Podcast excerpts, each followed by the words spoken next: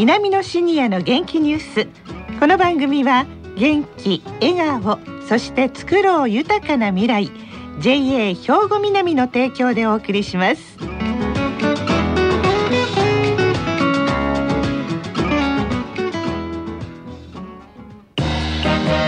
皆様の元気生活を応援する JA 兵庫南。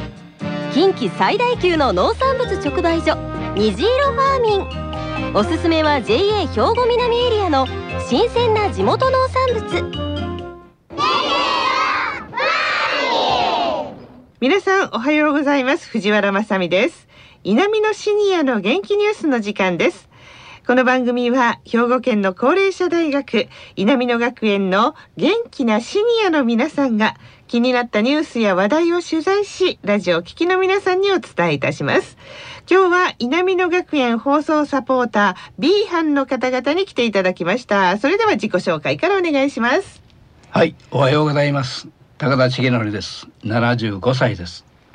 菊池文子69歳です吉崎雅子69歳です。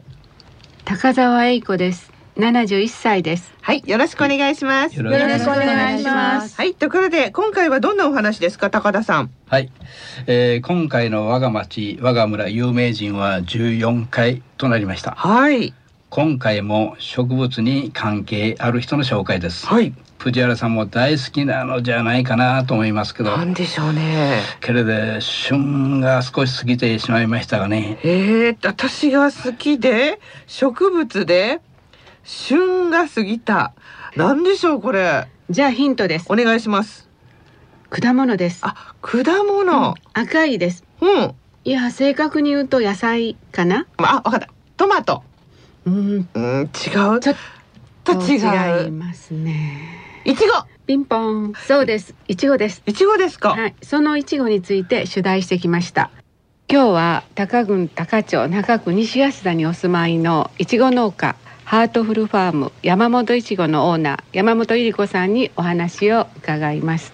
山本さんがいちご農園を起業されてから約10年ぐらい今ではなんか山本いちごって言うと美味しくて甘いってもう皆さんに評判なんですけどもそもそもいちごを栽培されようと思ったきっかけはどういったことなんでしょうきっかかけはね西脇に普及所があった頃に野菜作りの研修があるっていうのを新聞で見てね。で私勤めを辞めたのが平成17年。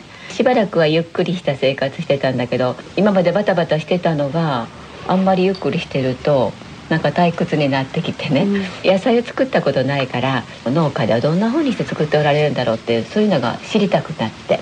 でその新聞ちょうど載ってたので普及所に行ってみてでその勉強を始めたんですね。その時に農家で実習ができるっていうのがあってそれに行きたい方は手挙げてって言われて手挙げたんです。そしたら「何を希望されますか?」って言われてその時は何も考えてなかったんだけどとっさに答えしなきゃいけなくなって「いちご」って言って。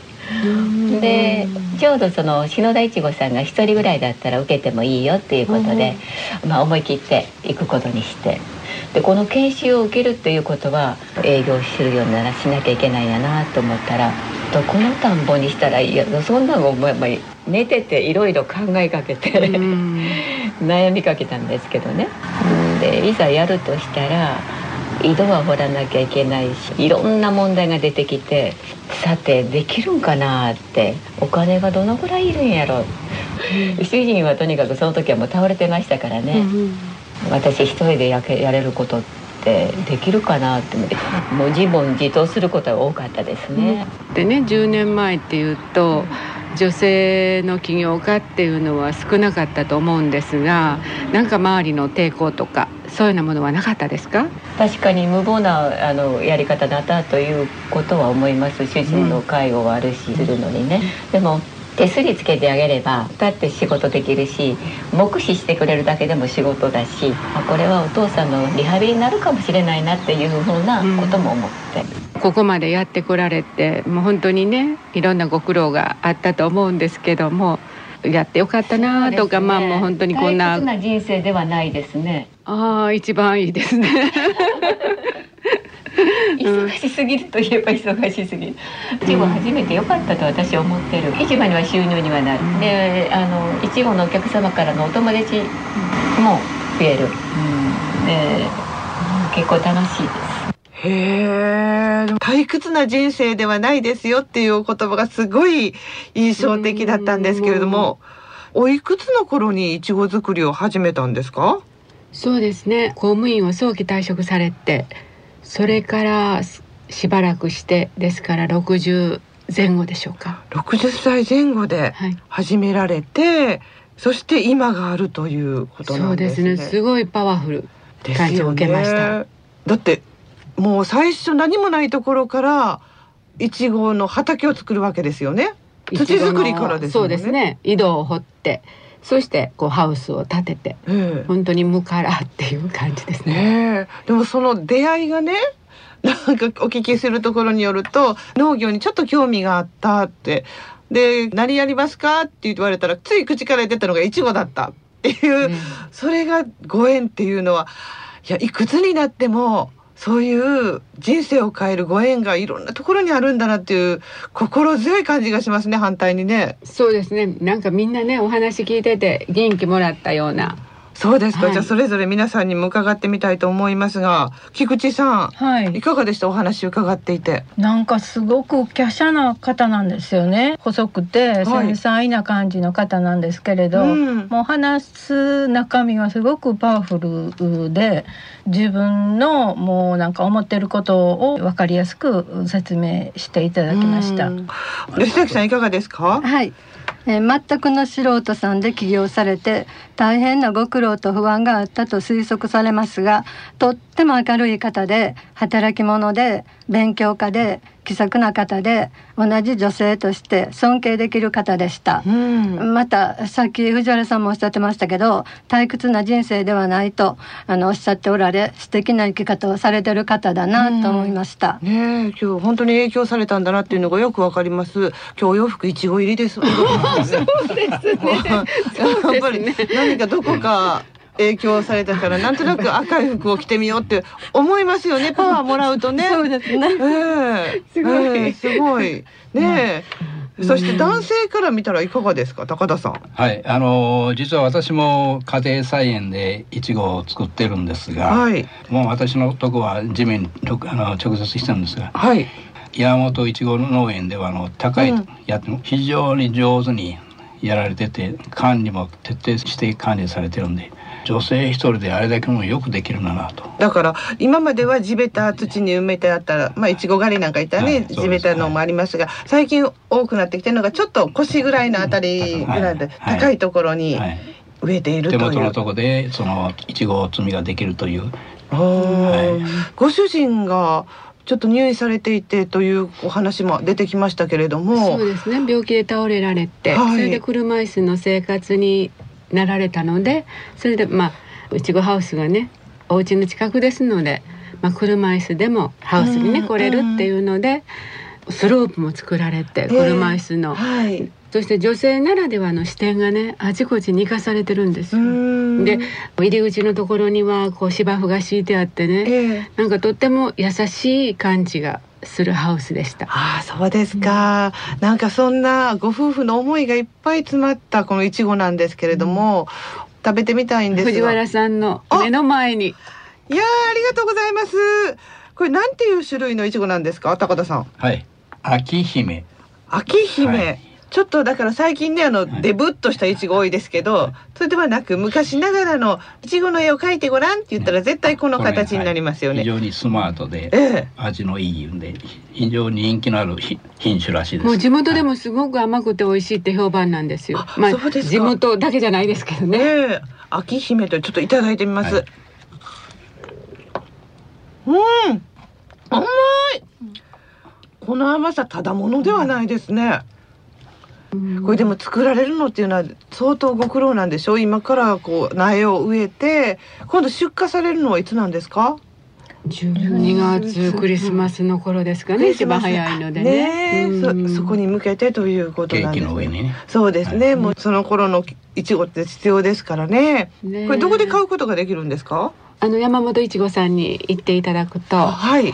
ります。それとあの西脇市の道の駅にも出荷されてて、うん、で予約可能ですはい。で自動販売機があるからそこでねちゃんと管理して入れておいていただけますのでえ、自動販売、いちごの自動販売機があるんですか？はいへえ、それもでも楽しいですね。山本いちごさんは場所は高町のどのあたりになるんですか？高町中区の西安田そういうところですね。はいナビでお願いします、はいぜひいちごを召し上がっていただきたいと思います。いちごの種類が秋姫といういちごで今一生懸命ね植えてらっしゃって、えそしてクリスマスの頃には美味しいいちごが実ると。いうことですね。でも山本ゆり子さん、本当パワフルな方なんですね。もういろんなことやってらっしゃるんですね、菊池さん。そうなんです。あの帽子を一応かぶりますよね。はいあのいちごを摘むときに、そういう時に汗をかくので、えータオルを2本ご自分で、えーいろいろ操作してあのお作りになって顔にこうあのかぶってっていうそういうタオルもあの作っ今持ってきてくださいました。はいちょっと被ってみてください。はい、ちょうどおでこのところにあの二重になってまして、うん。でここにあの保冷剤をこう入れるような細かいこともおされてるので。アイディア商品ですね、ええ。熱中症を防ぐために。これもあの自動販売機で売れればいいなとご自分で考案されて。はあそうはい、ですか、あのいちごだけだとシーズンがありますよね、うん。だから自動販売機空いてる時がありますでしょ、ええ。その時になんかできないかなってもう本当意欲満々の方でしへえたでこういう暑さも避けれるタオルを作られたんですね。ああのその自動販売機なんですけれどもあの今年から黒豆を始められたそうでええ。売るほど量が取れればいちごじゃない時期に黒豆を売れるようになったらいいんじゃないかと思いますけど。そうですね、うん。なんかだんだんこう夢が広がっていきますよね、うん。うん。ますますなんかパワフルになられるという今おいくつでしたっけ？山本ゆり子さん。71歳ですね。71歳。高田さん。はい。今日も女性パワー炸裂でしたけれどもはい。山本ゆり子さんといい女性といいいかがですか？はい。山本百合子さんに会ってまあ非常に華奢な体であんな美味しいいちごを作られてるんで。まあ私もいちごを作っとるんでもう少し見習って来年の3月にはたくさんいちごができるように頑張りたいと思います。また今日べっぴん3名来てますけど彼女たちにも負けないように頑張ってみたいと思いますはい、わかりました。オチがつきましたところで今日は終わりでございます。本当にありがとうございましたあり。がとうございました。ぜひ。高町行ってみてくださいはい、ぜひお出かけください。高町にありますハートフルファーム山本いちご園です。皆様の元気生活を応援する JA 兵庫南近畿最大級の農産物直売所虹色ファーミンおすすめは JA 兵庫南エリアの新鮮な地元農産物南のシニアの元気ニュース。今日は高町にありますハートフルファーム山本いちごの山本ゆり子さんをご紹介していただきました。さあ、この後は兵庫ラジオカレッジの時間です。このままラジオ関西をお聞きください。南のシニアの元気ニュース。この番組は元気、笑顔、そして作ろう豊かな未来。JA 兵庫南の提供でお送りしました。